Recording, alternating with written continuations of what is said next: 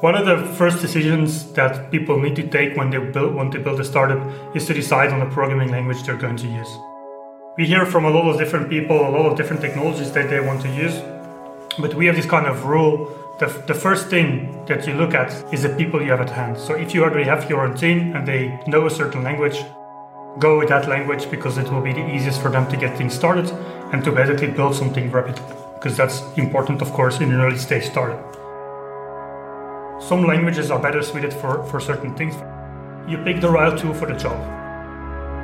My name is Andreas Creten. I'm the founder and CEO of Made with Love.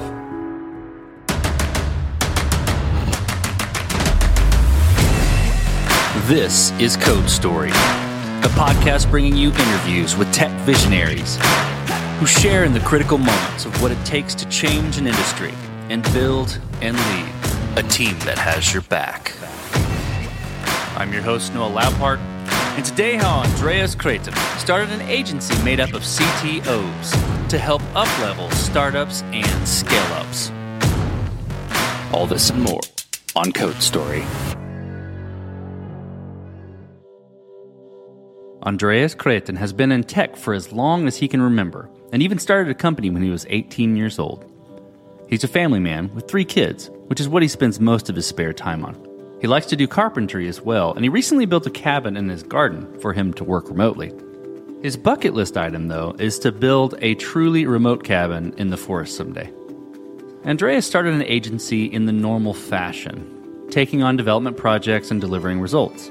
What happened was that businesses started asking their team to be interim CTOs and help lead the technical strategy for those companies.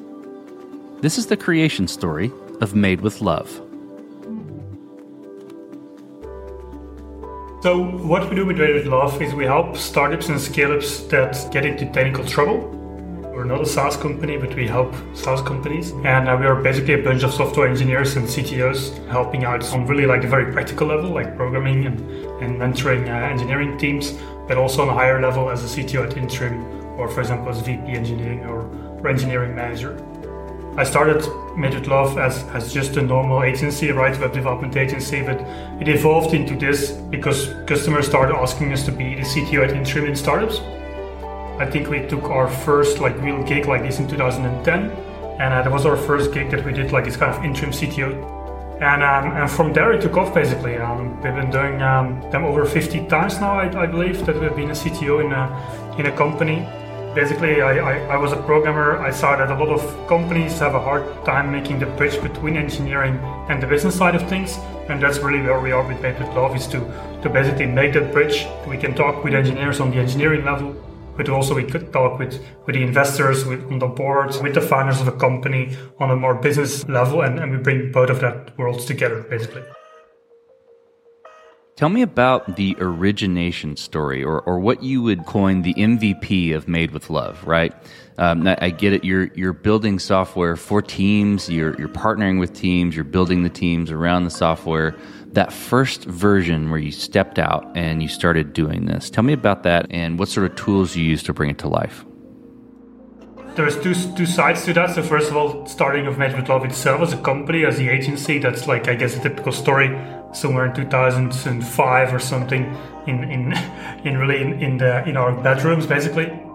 Um, we started programming websites for for people. That's how we did law started. But like how we really started doing this very focused startup thing is because investors um, noticed what we were doing from a technical perspective. We were typically we were helping um, startups like build their products, um, but then we switched into more like helping them build their products. Um, I think there's a very big difference uh, in that. So there's a lot of agencies still today that actually build uh, a product as a project, let's say, and then when the project is done, they're done with, with building a product. But of course, in a product world, that's that's impossible. The product is, is never done, and so we really changed our role from being project oriented to you kind of rent a team. Uh, you could say start a team as a service. You rent a team from our side. Hopefully, you also have some people uh, on, on your side. And if you don't have those people on your side, we will basically um, yeah, urge you to, to hire them. and so that we can work together, that we can train the people in the company that we're dealing with, and that we can bring them up to a, a technical level where we, where we believe they should be, um, so that we also can leave after a while. Um, and that's really what we uh, what we do. And I, I guess, like I mentioned, the first gig that we did was was the next web, which is like a very big blog platform. Um, and actually, funny thing uh, from that is um, it, it, was built in WordPress, which of course um, I think it was 2010 um, was, was still a lot uh, more immature than it is today. And, uh, and for example, one of the things that originated from that is uh, is um, the WordPress uh, command line interface that I built. Um, so it's now part of WordPress itself, but that originated from the fact that I had to manage 50 WordPress blogs um, all by hand because that's how you do WordPress stuff. You have to click and do things in the interface or in the database. And so I was totally fed up with that, and I wrote a tool to do that from the command line so we could integrate it in a, in a CI/CD pipeline. Um, and it's these kind of things that we did and that people started noticing. Um, so that they also started um, looking at us to, to get help on, on different projects. Um, another example of, of how we um, yeah, got known is we've been very early in the Laravel community. Um, so the Laravel framework, um, we've been very early um, involved in that, and also we, we picked some core contributors from the framework um, that we hired to work for for with Love, and so that's also how we got a lot of traction. yeah, in in in dealing with with these kind of uh, projects. Yeah.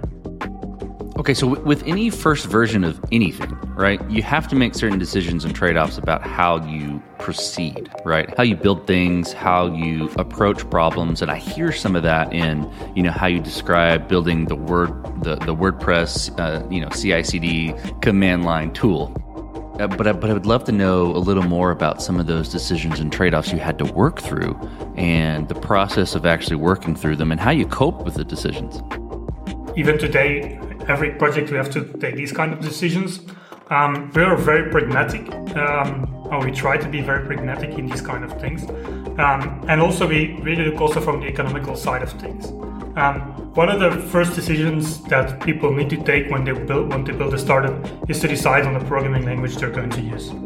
And um, we hear from a lot of different people, a lot of different technologies that they want to use, but we have this kind of rule the, the first thing that you look at um, for which programming language to use is the people you have at hand. So if you already have your own team and they know a certain language, go with that language because it will be the easiest for them to get things started and to basically build something rapidly. Because that's important, of course, in an early stage startup. Um, second, you pick the right, right tool for the job. Um, so um, some languages are better suited for, for certain things. For example, if you want to do real-time stuff, you might be better off for a programming language like, like Node.js. Um, if you want to build uh, normal web applications, I guess PHP uh, might be a good choice. If you're going to do data science, probably you'll end up with Python, right?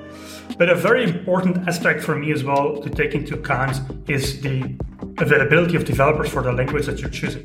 We see a lot of companies actually struggle or fail with hiring developers because they have chosen technology which basically there was no developers for in the market that, that, that they're looking for them. Um, we're dealing obviously a lot with Belgian companies or, or, European companies. For example, if you're going to start a company using Golang um, or Go uh, in, in, in Europe, um, there's very, very limited people that actually know the language and that know it very well. Um, and so these kind of decisions are typically not something that a CTO thinks about because they think in technology terms. And this is really the edge that, that we we like to bring in is like to also think from the from the from the business perspective. Like, okay, if we want to hire 12 people locally doing no uh, doing Go development, is that realistic, right? And it turns out most of the time that it's not the case. Um, and then, of course. Um, the first thing that we will do when we start building something is to make a budget, which is also something that CTOs don't don't uh, very often do. So um, we really think about these kind of, of things, and then if you're talking about really the, the building of the tool itself, um, we think there you need to make also the right choices. Um, pick a good framework that, that takes a lot of stuff out of your hands. Don't try to reinvent the wheel. Focus on the right things. I think a very good example of that is probably every SaaS startup uh, has to build a billing system, right, uh, at one point in time because they want to invoice their customers. But um, you don't need at launch, right? If you're going to have maybe in the first month, you'll maybe have like, hopefully you have a lot of customers, but to be realistic, maybe in the first month you onboard 10 customers, that, that's already a very good thing, I guess. Um, and maybe then the, the, next month, maybe 20. Um, why would you build a billing system and it would it takes you quite some time uh, to in- integrate it. Um, just do it by hand until it becomes painful. When it becomes too painful, then you automate it. Um, and a billing system, of course, now you have things like Stripe billing that, that take most of the, the pain away there. Um, but um, it, it goes with other things as well. So do things manually until they, they hurt. Um, and then when they hurt too much, then you only automate it. And the same for like ID card verification. You can do that with plenty of services that are very expensive, um, but you can also do that manually to start with. And I think users still are okay with, with waiting a bit uh, to get to get approved. Um, and that's really something that, that we preach to, to the companies we deal with is really focus on, on, on your IP, on the core value that you're going to bring to the customer. And all these side things, uh, of course, they're important, but they're not your, your main focus in the beginning. So, from that, we'll say from the early days to now, right? How have you progressed your agency, your approach, you know, essentially your organization? How have you matured it? How have you figured out, okay, this is the next way we need to do things, or this is the next most important thing we need to address within Made with Love? So there is a couple of things. First of all, um, it's all organic. Um, so we, we, we, I think in 2014 we grew by one person a month. Um, today we're 20 people, um, and um, that was very aggressive. Um, we were a small company Luckily, we had a lot of documentation, so for us it was very easy to onboard people, but we kind of underestimated the cultural impact of that as well. So that's something that, that when I look back at it, might not have been the, the wisest thing to do. Um, but um, um, basically what, what we um, what we do is try to grow organically. Actually today we say we don't want to grow. Uh, we maybe want to grow with one or two people um, a year. And there have been some points in the in the lifetime of with love which is for 14 years uh, now uh, this month. Um, where for example we decided i mean like every agency in the beginning we were also doing like hosting like uh, website hosting and stuff like that. So i guess that was the first hard decision to sunset the hosting part of things um, we used our own framework and our own CMS system um, uh, back in the days as well. Um, and at one point in time, we decided to basically stop supporting it. Um, first of all, we stopped using it, and then a few years later, we decided to stop supporting it. We see a lot of other companies that are doing yeah, agency work that are still maintaining these kind of old things. We actually put a hard cut, and, and sometimes it was very hard for the companies that we were dealing with. But for us, it was better as a company um, to, to do that. And now we use open source frameworks and we don't have that problem anymore. Um, and then um, and then we actually did, I think the, the, most important decision that we made is, is was really to focus on the startups and the scale ups. Um, so we're not doing any corporate work anymore. Uh, we really want to be in this kind of um, yeah in this kind of niche and we really set some kind of rules for ourselves, like what's the stuff that we want to do and what's the stuff we don't want to do. And for us, it's very important, for example, that we can work on the core product. So we don't want to work on like utilities that are used by a, a team. We really want to work on the product that generates the revenue. Um, and so by defining these kind of very clear rules on like what we want to do, it was rather easy for ourselves to, um, yeah, to basically um, grow and, and be the company that we are today. And today we most of our leads actually come from investors um, because of course we work with startups and scale-ups. There is always investors involved or most of the times investors involved in, in those companies and they see what we do. And they actually start recommending us to other companies in their portfolio. That's basically how we how we get our business today. Um, and actually in somewhere in 2000 i guess 16 uh, one of the investors that was involved in the company that we were working with uh, asked us to do technical due diligence on on a, on a new deal they wanted to close, and um, and then we realized, okay, that's maybe an interesting thing for us for us to get involved in because as a company um, we know pretty well how how a scale up needs to go in terms of technology, um, and so we started doing that. Um, first, like really ad hoc because an investor asked us to do so, and then actually three years ago we decided to to go all in on that. I mean, of course, we're still doing other, other stuff, but today we do one, um, yeah, one due diligence a week. Yeah? So we are very active in that. Uh, so review a lot of companies technically, and I guess it has been also a very important step in where we are with Made with Love. Um, and then the last, most recent step, um, I guess it was in the beginning of the pandemic, yeah, 2020. um, we decided to stop doing our product management work. So we used to be, and my co-founder is a he's a more product person. Um, he, he, left the company. I mean, he left the uh, he sold his shares uh, by now. Um, but basically, he um, he was more of a product person. I'm more of a technical person, and so we were doing both product management and the technical stuff. And in 2020, we decided to to really focus on the technical side of things because that's where we add the most value. Um, and we basically um, are going to split off, or, or, we actually stopped taking on product management work under the name of Made with Love. We've made a new brand uh, called Smooth Sailing, uh, and we're actually branching it off like as a le- other legal entity um, by the end of, uh, of June um, to become an independent company, and, and there is someone else leading that. Um, so I guess those have been the most important kind of milestones in, in what we do, and and we are really really focused now and that's what i really like. People know what they need to um, come to us for um, and and yeah i love i love that well let's switch to team then. So how did you build your team of engineers ctos uh, builders? How did you go about building that team and what did you look for in those people to indicate that they're the winning horses to join you? So we have a, an awesome team that's really i mean and our customers also say that and new joiners they always a lot of people say like yeah it, like from the outside it looks like you're a very cool company but then when you're in it it's, it's indeed like who you are um, and um, we look for a couple of things in people um, first of all we, we have a very good check on the culture um, it needs to be cultural add not only cultural fit um, so we try to find people that bring an extra edge to our team that's very important for us um, and and there is a couple of things that that that traits that we look into people. Um, for example, we want them uh, to be responsible, so they need to be able to manage themselves. So we don't have like account managers or whatever in between them and the customer. They're like one-on-one uh, communication, so they need to be communicating very well as well.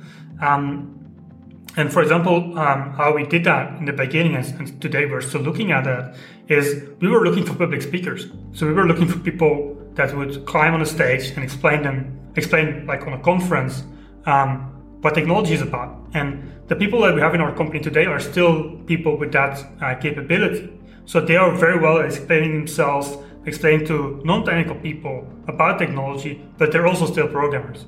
Uh, and that's a very unique kind of um, yeah team that we have. Like to have both that kind of verbal capability of explaining yourself in an easy, non-too technical manner, and also being very, very deep on the technical side of things. Um, and then we look for like T-shapes. Um, so we want our people to be um, full stack, or, or, at least have a, a, notice of everything, but with a very deep uh, leg. So um, we want them to also specialize uh, really in something. So like people who are more into infrastructure, there's very specialized front end people, back end people. Um, yeah, so let's talk about scalability. And with you know, with an agency, scalability is always a topic, but it's not exactly you know spoken of with an agency the same way. So I'm just going to ask it generically. Did you build this to scale efficiently from day one, or you know, have you been fighting this as you've grown and gained traction? We have always been a remote company. I think that's also important to mention. Um, so we had a lot of documentation from the beginning. Um, so we actually had like people in different in different countries from, from our second year, I think. So it was required to have documentation, um, and because we had like very good documentation um, on how the company runs and, and, what we expect from our people, um, and because we were already async, it was actually very easy for us to scale things up. Um, but it's not that we had it in mind like it needs to go this way. Um, but it, it, that's just how it how it how it go uh, how it went and um, Actually, today we say we don't want to scale up too much. We don't want to grow too much anymore because I think I really like to be involved in projects myself still. Uh, and I think if we grow over like the 25, 30 people, uh, because we have been 25 people uh, to be exact, um, when you go over that, you kind of lose control um, over your team and you have to start having some kind of layer of middle management. And that's something that we want to avoid. Um, so I really like it small and, and a, basically a boutique, very niche agency, and that's that's what we are. Um, and we're still growing, but not in the people count, but in, in the revenues and uh, and the kind of projects that we do. Well, then, as you step out on the balcony and you look across all that you've built, what are you most proud of? Definitely the team. we have a bunch of, of really, really good developers in our team. Um, and we deal a lot with legacy and technical depth as well. Um, so we, we most of the projects that we get our hands into uh, dirty on basically are projects where shit is hitting the fan and um, the people in the company actually don't know how to get out of it, and then we come in and and, uh, and fix things. And so being in that role is very demanding of our team, and you need to be um, very confident of yourself as well to, to be able to step into something like that and, and kind of even de- demine it in, in, in, most of the situations um, and to make a plan on how to move forward. Um, and that's like with our team, I, every single person in the team, I can trust them to send them basically into that minefield and they'll manage. And I don't need to look after them every 10 minutes to, to check in uh, how, how they're doing.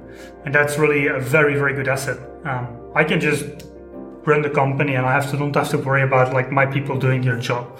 And that's a really awesome feeling.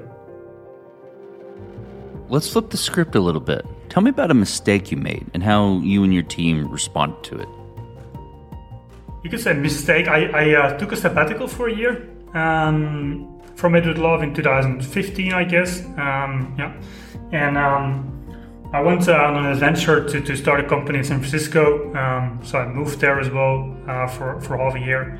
Um, I wouldn't say it was a mistake, but it um, it was the best comp- the best year for with Love when I was not there. Um, and so it made me realize that that when I came back, um, because I was fed up with being in a product company, um, um, when I came back, I realized that probably I was sometimes even too hands-on as a manager. So I took kind of a step back, and, and that really helped with, with creating the space for the people, the, the freedom for them to to bring in their own uh, knowledge as well, or, or even um, their own techniques that they that they that they master, um, and to let them really decide like how they want to approach a project, rather than always trying to put my way of working uh, into it. And that's really, um, yeah, that really opened.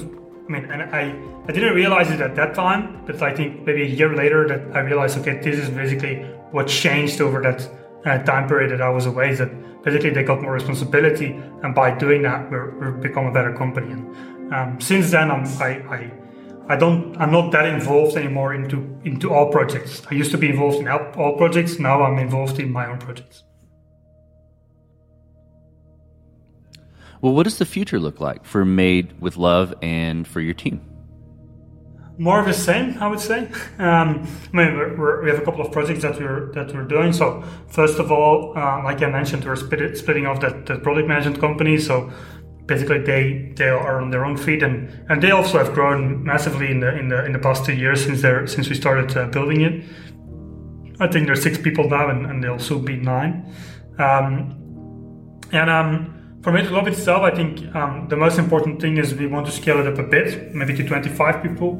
Um, and yeah, we want to, to, to grow in the type of customers that we have. So we want to have more interesting projects, uh, projects that, that contribute to, to society. Um, so, so um, I think that's very important for us.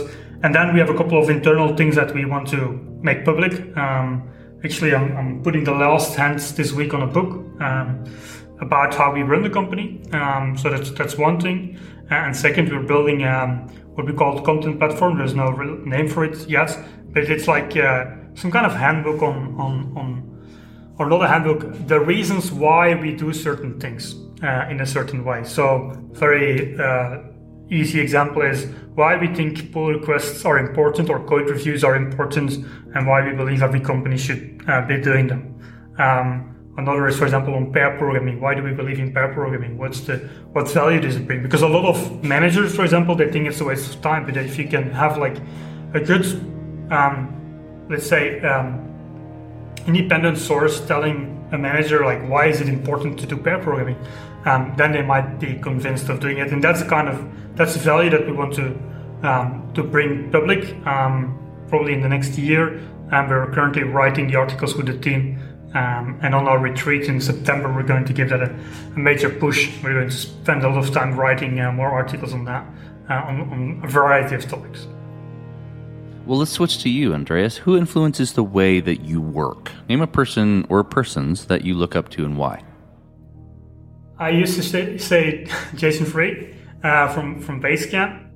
They totally let me down in the with their whole yeah diversity or, or politics uh, thing, but definitely they shaped um, a lot of um, how I built the company uh, with mainly getting real their first book, um, and um, I think second is again our team. Um, I really listen to how they would like to work, um, and I do a lot of one-on-ones with them, and they really shape how we run the company as well.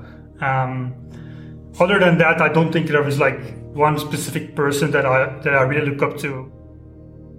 So, we talked about a mistake, but a little bit different spin. If you could go back to the beginning, what would you do different, or where would you consider taking a different approach? Lots of people ask me that, and, and um, I'm actually writing a chapter for another book, and it's the the, the title of the book is Letters to to Future Founders. Um, and um, and there also I'm like kind of exploring like what's the kind of stuff that I would do different. And I guess it would be mainly my personal life. I don't think if it Made with Love that there was a lot of things that I would do different. Uh, maybe to go directly remote because we had an office for for a while. Um, but um, from a personal perspective, um, I think a lot of people when they start a business they think they have to work like crazy amount of hours. Um, that's not necessary, and it's going to destroy your personal life uh, I mean, I almost lost my relationship over it, and and it's I mean, life is more important than running a business, and I think that's a very big lesson that I learned. Um, and now with the three kids, um, I also take a lot of time to take care of them uh, while my wife is working, for example, um, and, and and and basically enjoy the time with them. Like I, in the weekend, I rarely open my computer. Um, in the week, I'll be there when they go to bed. I'll be there when they wake up. I work maybe a bit later in the night and to, to, to catch up with some stuff. But I really organize my life around them. Um, because I've seen other kids when I was young that where their dads were never there, and that's not the kind of dad I want to to be. Um, so I think that's an important lesson to give.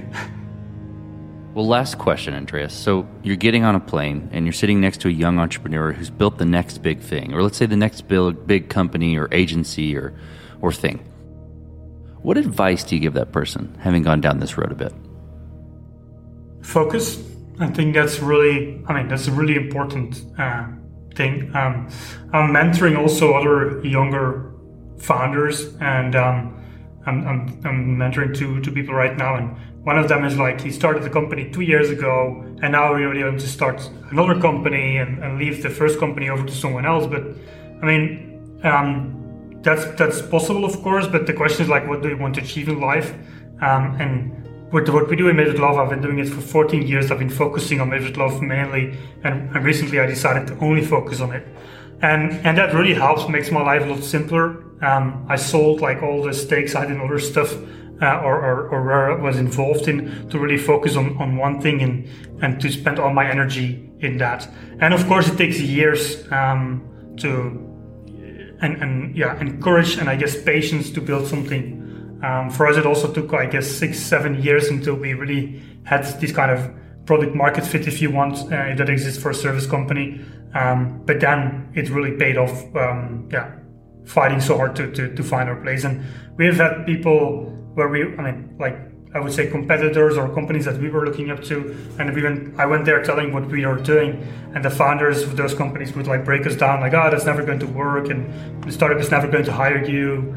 Um, and now, if you see what we're doing, um, yeah, I always think back of these kind of moments, and then I, I laugh about yeah those people that were um, not saying actually what, what what we wanted to do, and um, and that, I guess that's the most important. Like focus, it, it takes patience um, encouraged to, to, to pursue um, building a, a, good agency.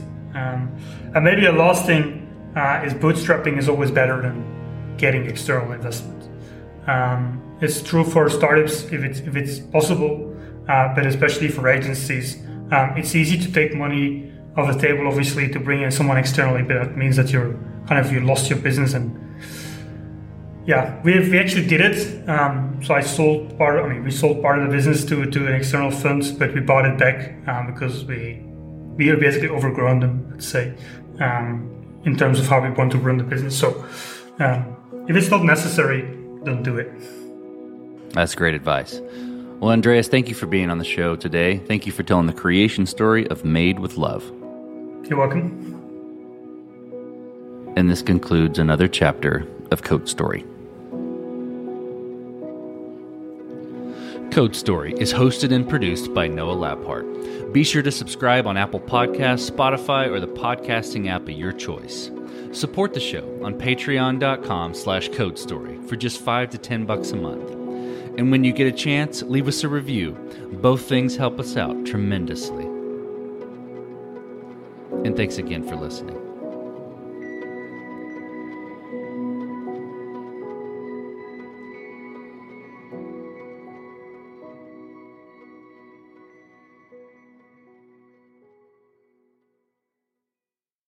Big money on everything for your next project at Menards. Spring is here, making it the perfect time for outdoor projects. Suncast storage sheds are an excellent solution for protecting outdoor lawn and gardening tools. They're easy to assemble, and the all weather construction provides water resistance and UV protection. Save big on Suncast storage sheds. View our selection of Suncast products today in store and on Menards.com. Save